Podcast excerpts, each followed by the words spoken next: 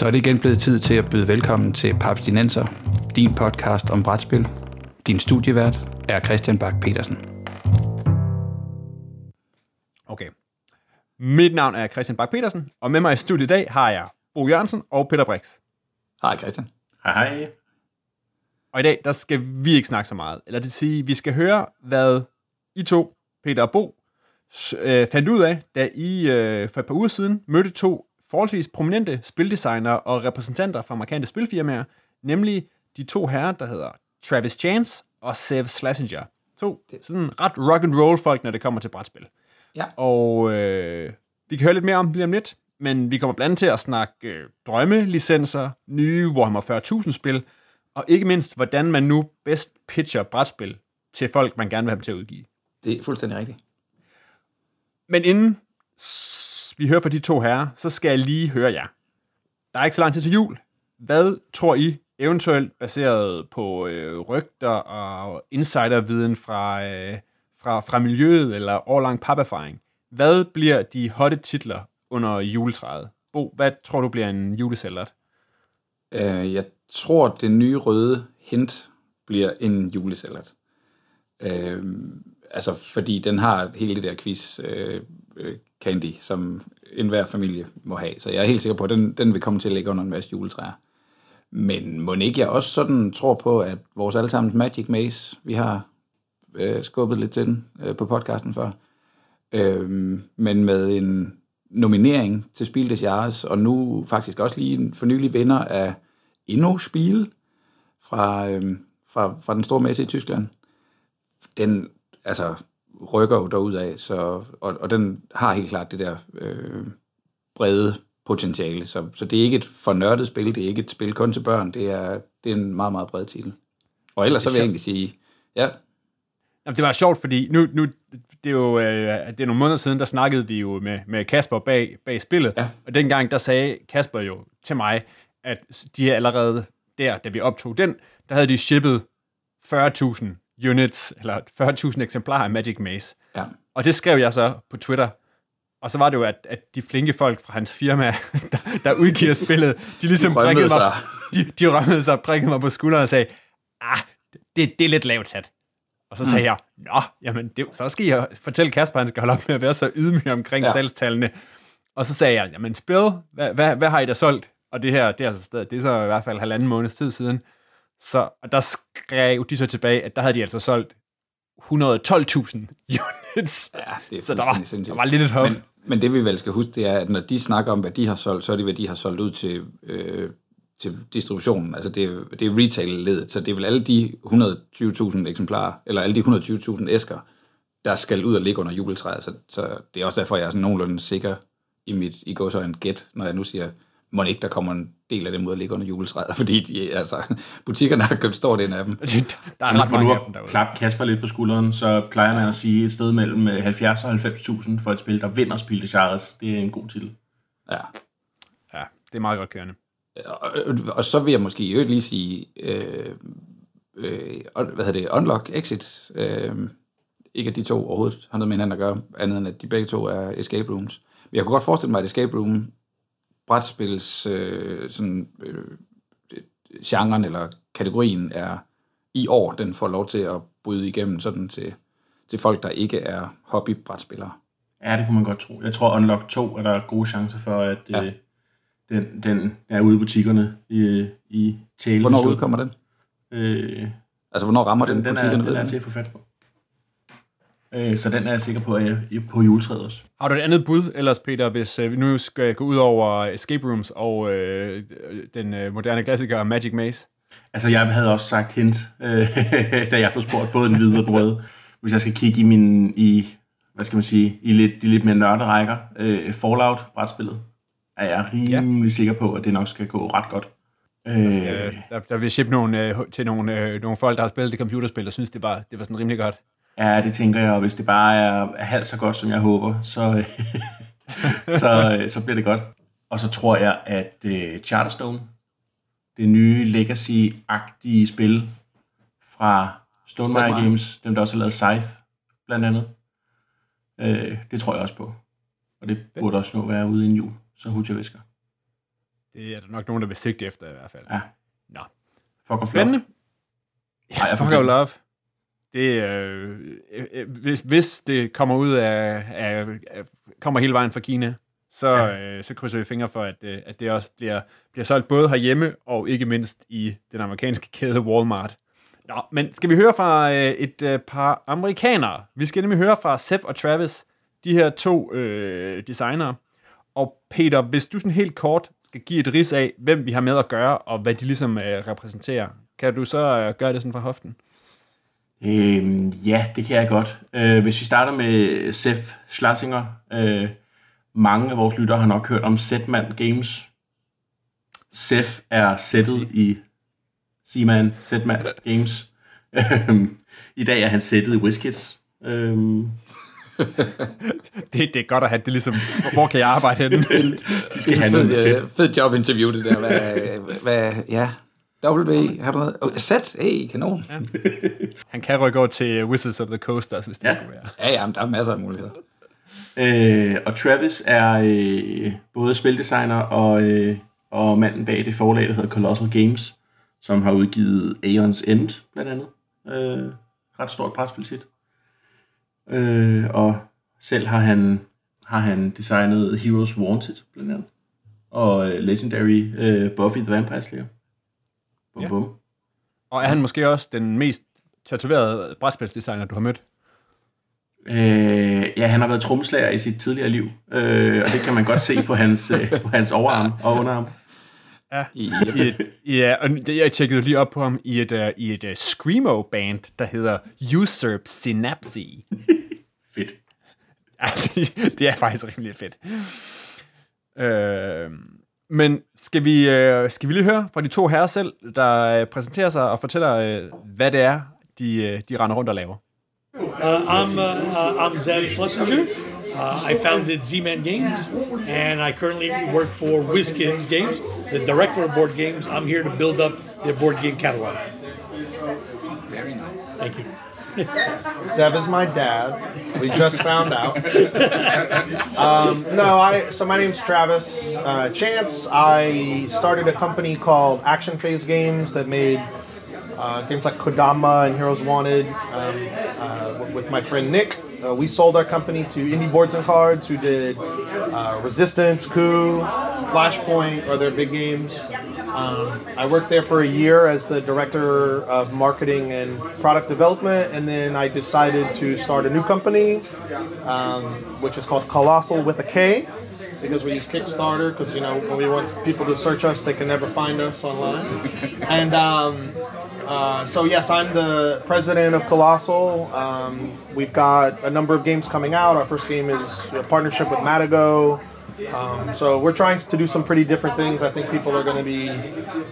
What's going to be interesting, seeing our new strategies, having worked in Kickstarter for so long. Yep. Yes, de lyder som øh, to øh, flinke og cool gutter.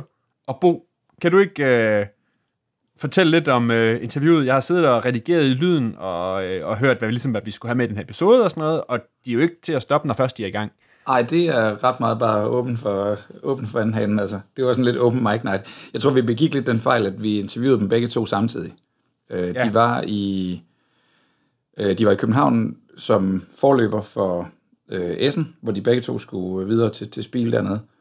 Øh, så det vil sige, at vi har været, været her den 20., 21., 22. oktober eller sådan noget. Øhm, og de var vist egentlig bare hvad skal vi sige, gamle venner, og havde så aftalt at skulle mødes i et eller andet sted, inden de tog på Essen, og, og jeg ved ikke, om du ved mere, Peter, men var det sådan rimelig random, at de var her? Øhm, det, hvad hedder det, Sef Schlesinger øh, tager et, til et nyt land, en ny by i Europa hvert år, inden han tager øh, Ja. på, øh, på, på Essen. På Essen, Essen Togt, ja. Ja, og øh, så havde han så havde han aftalt med Travis, at de skulle tage sammen et eller andet sted hen øh, i år. Det aftalte de øh, for Essen 16. Ja. Ja. Og øh, så havde Travis i forvejen haft en plan om, at han ville til Amsterdam. Men der er noget med, at vi skal have Asker ind i billedet fra London Dread. Ja, netop. Og øh, så Sef havde allerede været i Amsterdam, så derfor så sagde han, "Brr, kan vi finde på noget andet? Og det er så her, at, øh, at Travis siger, ah, men det er også noget om ham der, der har lavet London Dread. Ham den gode Asker. Ham har jeg faktisk God en, Asger. en, en, De det, Asger. alle, alle, alle er Asger, vi kender. gode er Asger i dansk brætspil. øh, nu, nu tager du ting ud af kontekst, Bo. Ja, ja, ja. Det er god radio.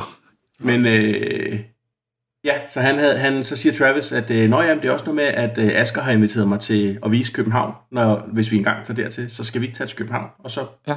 ja, så var den egentlig ikke meget længere, end så blev det København. Det er det. Og så mødtes I med dem inde på Bastard Caféen, og det er Ja, det, man mødtes med dem høre på Bastard i, i og det, og det kan man tydeligt høre i baggrunden. Men Ja. de, de sidder grundlæggende begge to inde i vinterstuen, for dem, der har været i, øh, øh, på Bastard Caféen. De sidder i en sofa, og vi har smidt to mikrofoner, en på dem hver, og så sidder vi egentlig og snakker. Så vores spørgsmål kommer måske ikke sådan super godt igennem, og jeg tror egentlig, vi havde lidt tænkt, at når, man, så snakker vi lidt med den ene, og så snakker vi lidt med den anden. Men øh, nu har du hørt den fulde, øh, den, den, den fulde lydbid, øh, Christian, og det var i hvert fald overhovedet ikke det, der skete. De, de, de løb bare derud af. Så, Ja, ping, pingponger med hinanden. ja, det må man sige. Ja. Men det er, Men Travis det er, er, den meget mest talende af de to, trods alt. Ja, det kan man også. øh, Men de, de præsenterer sig lige før. Det går, øh, jeg- man kan godt høre, hvem der er hvem. Ja.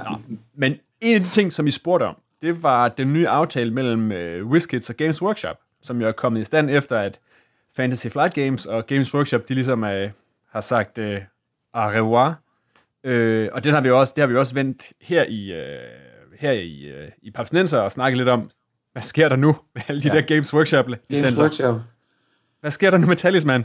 Ja, for fanden. Og øh, her er, hvad øh, Seth fortalt om, om den deal, og hvad den kommer til at kaste af sig. The Warhammer 40k license. Uh, we'll be reprinting uh, two of their games. Uh, first one being Fury of Dracula. So we'll be bringing that back uh, uh, by uh, Gen Con or so. Yes, I see it in the shelves over here. Uh, and also, we're going to be doing two new games set in the Warhammer 40k universe. So yeah, and, uh, and we'll have, probably have a few more announcements uh, as time goes on. That Huh? for 40k. I'm sorry. Fury of Dracula isn't really 40k. No, I, yeah, uh, correct. So it's Games Workshop. checked. Yes, it's it's it's just the Games Workshop license. But we are doing uh, Warhammer 40k uh, uh, Dice Masters as well. So that that's the big thing, the Dice Masters, and two new games in the universe. But yes, they also gave us the rights to reprint two of their older games, uh, Fury of Dracula and I believe Relic uh, being the other one. Yeah, yeah, yeah. So yeah, That's great. yeah, no, we're very excited. Actually, we're very much looking forward to working with uh, Games Workshop on these.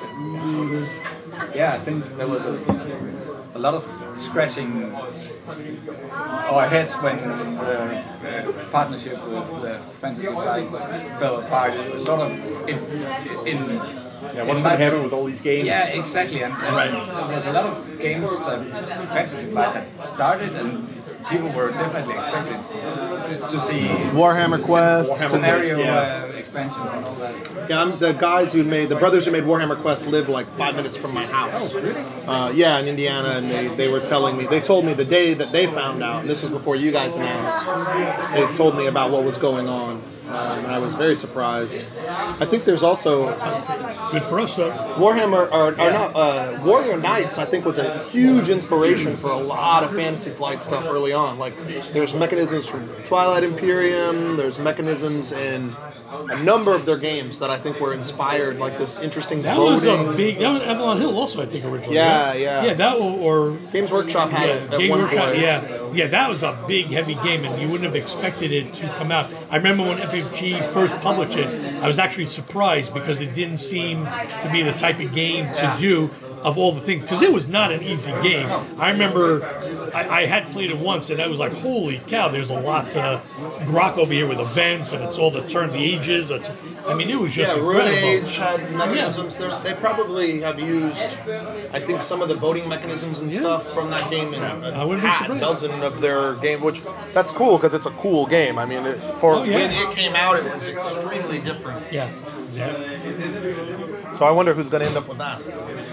Wink, That I don't know. I, as far as I know so far, not us. So I don't know.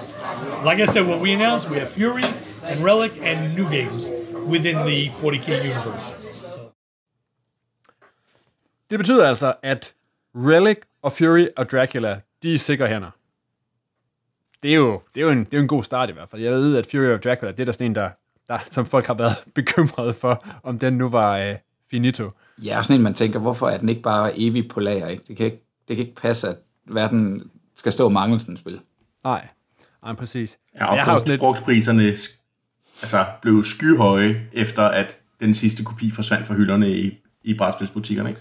ja, ja, præcis.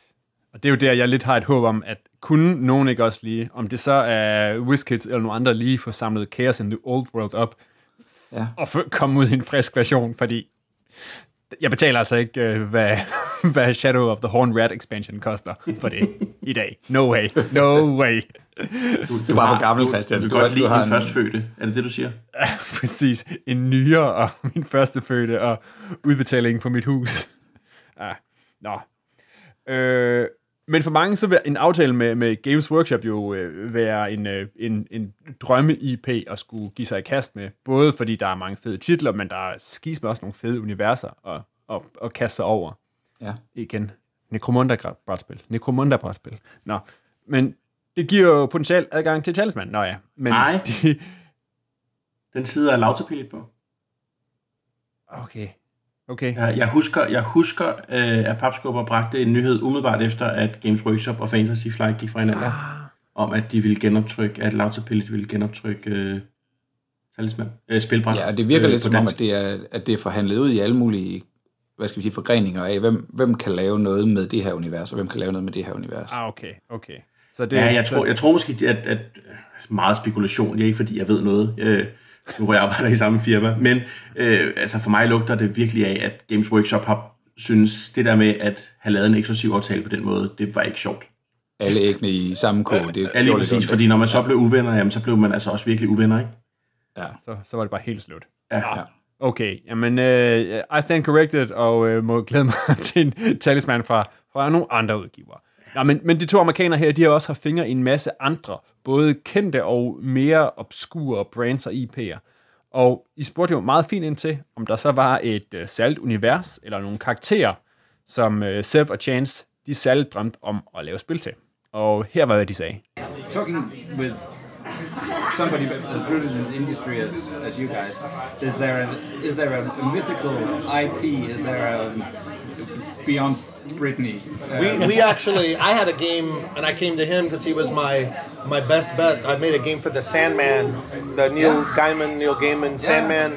I, I reread him, and I, because I also I don't just develop. I've, I've designed games. Like I just had like a Buffy Legendary from Upper Deck came out that I designed. yeah. and I, I made this game and it was perfect for Sandman.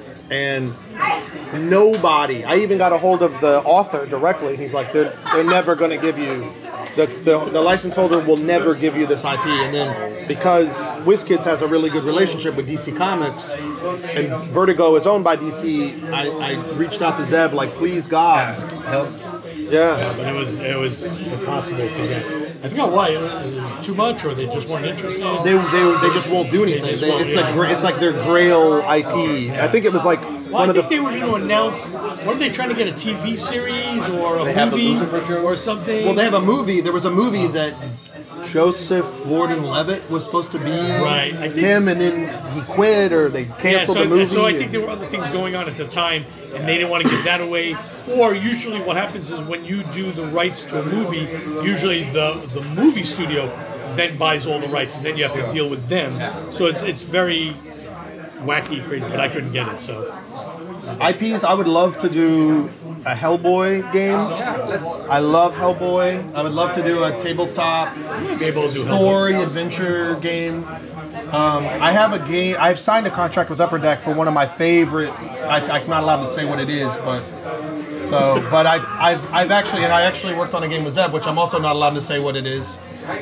Were we allowed Oh to no, say we what it is? announced it. We announced that. Uh, we, we announced the the uh, Blade Runner 2049 game. Okay. It's but it's being held up. So right now. Philip K. Dick is like in my first game I did. There was a, a faction called PKD for Philip K. Dick. Yeah. I have literally everything he's written that doesn't cost like a thousand dollars to buy because it's hard to find. So that was awesome. He he reached out to me and he was like, "Hey, you like Blade Runner?" And I was like, So I co-designed that with a friend uh, Jesse Wright, and um, I, I, it was funny. I worked on the Buffy the uh, Vampire, and I literally knew nothing. I never watched the show.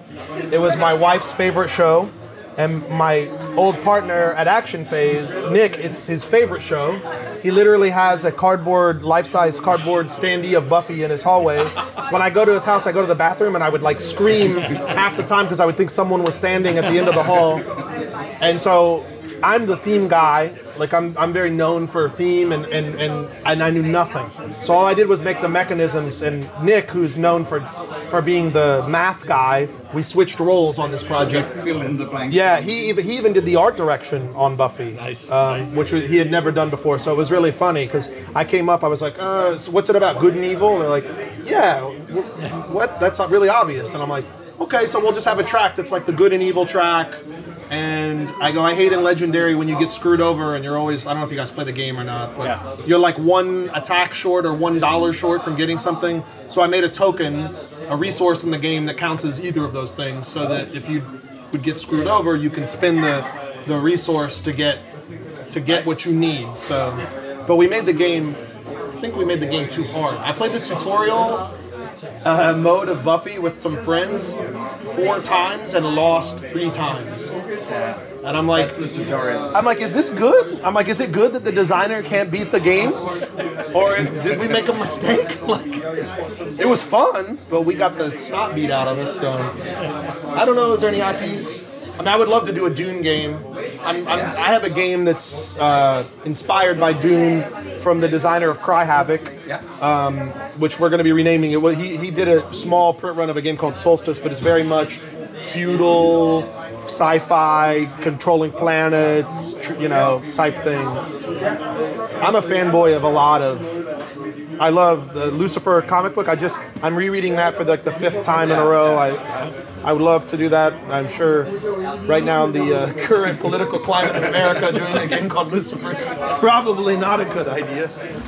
Um, I mean, you have access to all kinds of cool properties. Yeah, but there's not there's no holy grail one for me. Hellboy. I like Hellboy, but I, I don't need to do one specifically, you know, and say I must do this slice. I, I just look for good games. I just want good games. That's all. I just want to have fun, be a little different at times, and just you know make people go, wow. I mean, like maybe like Rock Paper Wizard, where you just take this craziness and you're doing hand job. I mean, who would have thought, right? And it's fun. You know? Yeah, actually, I I played it with the designer last days, just like sitting at a table playing games and something like. So I, I, I, I got this game. He, he went to to the booth and bought it because he, he hadn't gotten any copies yet. I had um, That's, all, that's what I love. That's That, did I ever tell you the story? I had I had a, someone call me up. I won't say who, for fear of embarrassing them. And they said, "Hey, um, do you know the band Huey Lewis and the News? This band from the '80s?" And I go, "Yeah, yeah." And, and he goes, "They want to make a board game. Could you make a board game about their careers?" They, they read an article that board games are huge. They're going on tour and they want to break into the gaming world. And I go, ah, ah, ah. I go, I own a Duran Duran board game that's terrible. So, and, and they're like, well, they're willing to pay a lot of money to make like Huey Lewis and the News, the deck building game. And I passed on it. I passed on it. But you used to be a drummer, right? I was a drummer, correct.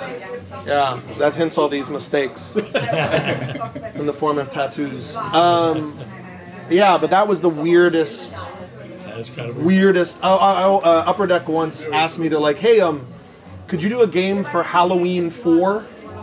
And I go, why Halloween Four? And they go, oh, we got like sometimes I guess when you sign rights, you'll get rights to other things just kind of thrown in. Yeah. And he's like, you're not allowed to use Jamie Lee Curtis. You're not allowed to use this character. You're not allowed to use the Doctor.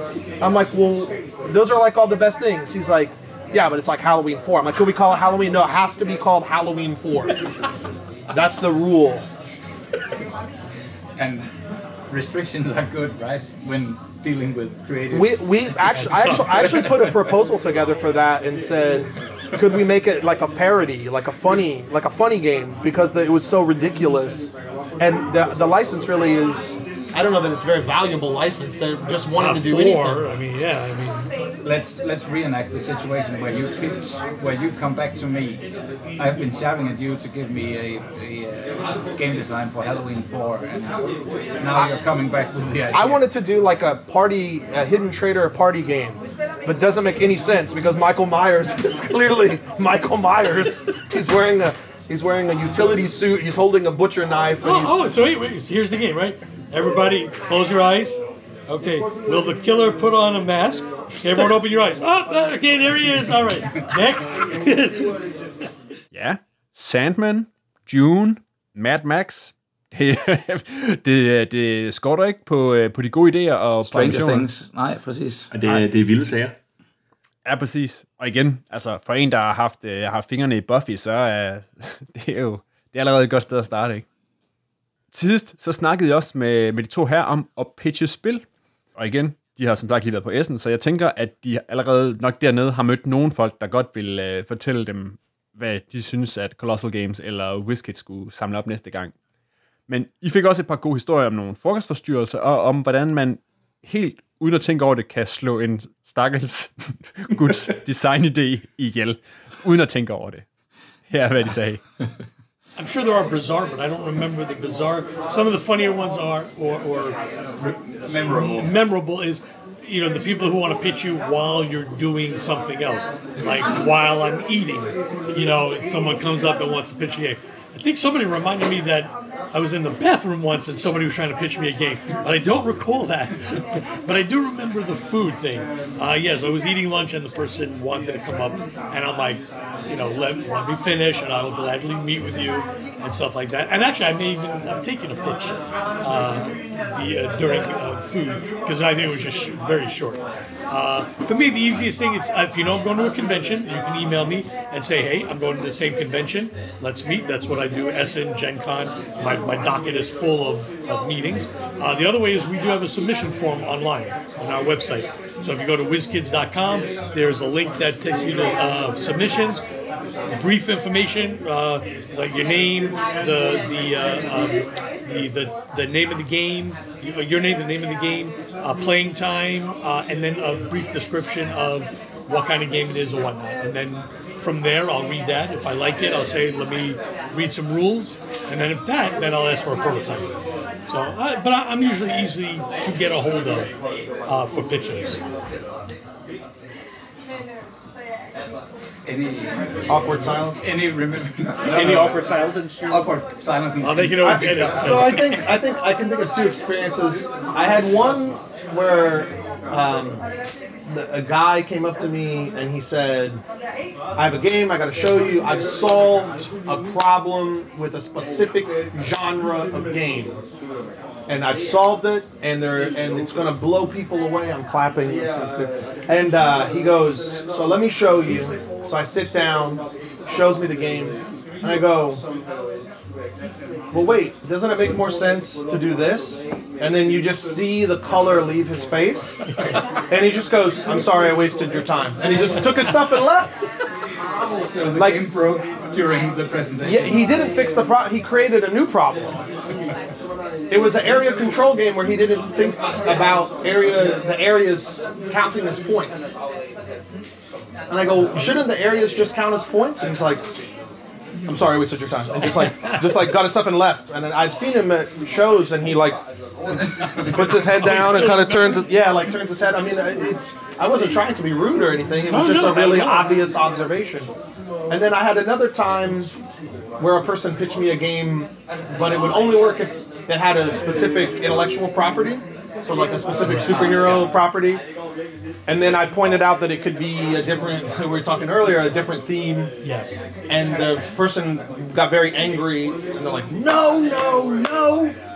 This only works for the X Men. It's only X Men. This is clearly mutants." And I go, "Yeah, but they could just be like magic users or something, right? Like the game is cool. Like I can make your game." I can't make your X Men game. No, no, no, no! Like just very like whoa, like angry, rude. That and I was just trying to be generous with the idea, like, and I was like, the game is cool, but I I don't own the X Men. You're gonna have to. People have the tunnel vision. You know, they they designed it. Remember, it's been in their minds, in their in their eyes, in their hearts for months or even years, Yeah. and they don't see No, I get that. beyond that. I, I get that. I mean, it's uh like the first time I met you, the same thing. When you pointed out it could be a. I made a game about uh, cy- Let's hear that cyberpunk. story. So I met when I first met Zev. Well, I met Zev, and then I pitched him a game. I pitched him, Stephen Bonacore from Stronghold, and Kurt Covert from Smirking that. Smirking Smirk and Dagger games. And I had a game. It was pretty good. And like, so I pitched it, and then Zeb was like, "I'm interested, but I don't know about the theme because it was cyberpunk, and cyberpunk's really like specific, right? Like, it's basically like kind of noir science fiction, and yeah, I don't think it's as popular as like Star Wars science fantasy, where it's like big sprawling space. This was all like, you know, you're a criminal, and he had suggested well, oh, maybe this could be like more of a Euro game where you're uh, trying to get clients, so you're taking them to dinner, and you know, which of course I'm sitting here thinking I made this cool, gritty noir game, and he's turning it into let's go to dinner and talk about meetings, and I was like inside I was dying. But then later, someone I pitched the game, and they they said the same thing without any knowledge of what he said. And this was the height when you're. I think, I think I said it could be. You said it as could an be. example. I didn't. I wasn't going to use that theme, but I'm just saying, dude, this could be. Yeah. You know, doing that. I think your point was if someone the mechanisms are cool. Right. If the theme doesn't work for someone, you could you could zig or zag this way. But uh, once I heard it the second time, I was like, yeah, yeah, that makes that act, that's true. Uh, but when you're yeah when you're a first time designer, because I started off as a designer, I've ended up being a publisher. But I, he's totally right. Like you don't, you put the blind. You're like the horse with the blinders on. You can't see anything but straight in front of you, and you don't realize that straight in front of you is not straight in front of you. It's like some crazy path that you think you have to take. So is, let me ask you, is that an argument for not pitching a complete game with both mechanic and theme settings? No, no, no, no. You should. I think that would Remember, be you. A, a designer has to love what they're doing. Exactly. So they have to package. exactly. It's a complete package. They're doing it from the heart, and they feel they're done, even though they may not be done. They have to show you something that they feel is done. The changes, if needed, can come afterwards. But I don't think somebody could pitch like an alpha test and say, "I'm just going to do." I, I mean, there are people who pitch a game with there were no names, there was numbers and stuff like that, but the mechanics were there and it, it, it worked. But I don't think you can do the. Let's say "Oh, I'm just going to do a game on this. All right, well, it's the game.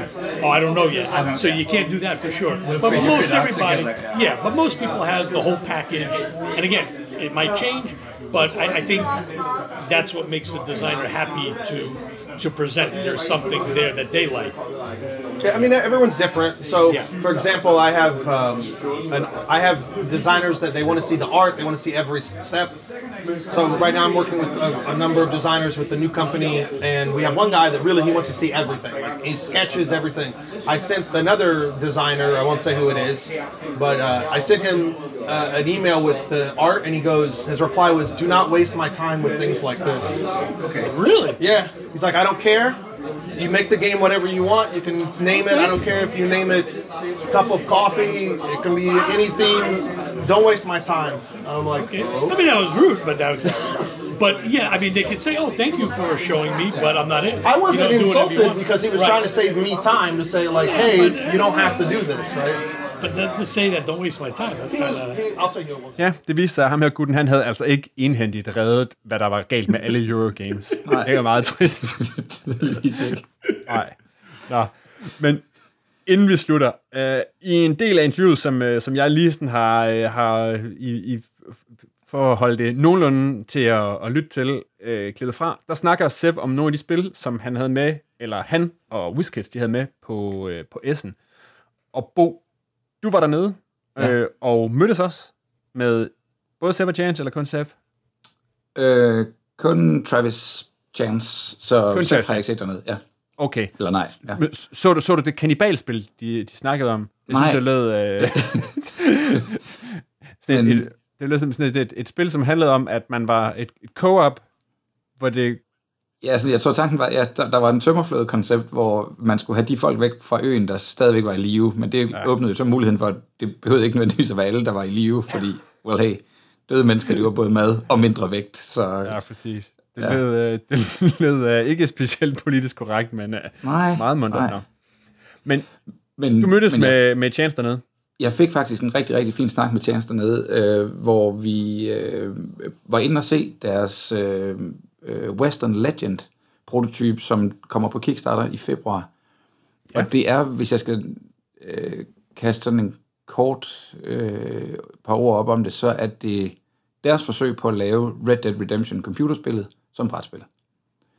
Det okay. er et, et open world øh, brætspil, hvor du er ret meget fri til at altså make your own fortune. Du har øh, nogle udgangspunkter. Jeg startede som en, øh, hvad hedder sådan en, en, en wildlife øh, trapper øh, fyr med David Crockett Hu, øh, som, var, som havde et, et sådan et, øh, øh, et, et landkort, altså jeg kunne finde ud af at, at grave i bjergene og sådan noget, og kunne på den måde ligesom have adgang til, at jeg måske kunne få fat i nogle gold nuggets, gold nuggets, som jeg kunne gå ned i banken og prøve at få dannet om til penge.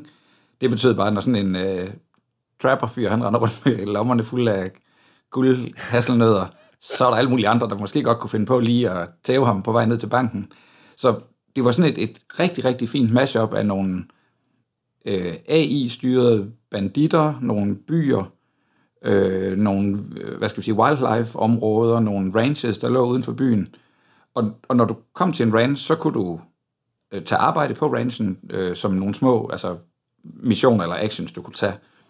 Du kan også vælge at sige, øh, jeg skal nok øh, cow-drive din, øh, dine, øh, dit kvæg et eller andet sted hen. Det kunne så også godt være, at du bare cow-drivede det kvæg, du egentlig skulle have taget ned til, til slagterhuset, eller ned til banegården, for, for, eller ned til stationen for at få den, få den væk. Det var ikke, fordi der var lige var et lille spil, uh, Great Western Trail lige der. Men du ved, kvædet skulle dog trods alt hørtes et eller andet sted hen. Du kunne også bare høre det over til den anden range og sælge det. Og så havde du effektivt stjålet skidtet, ikke?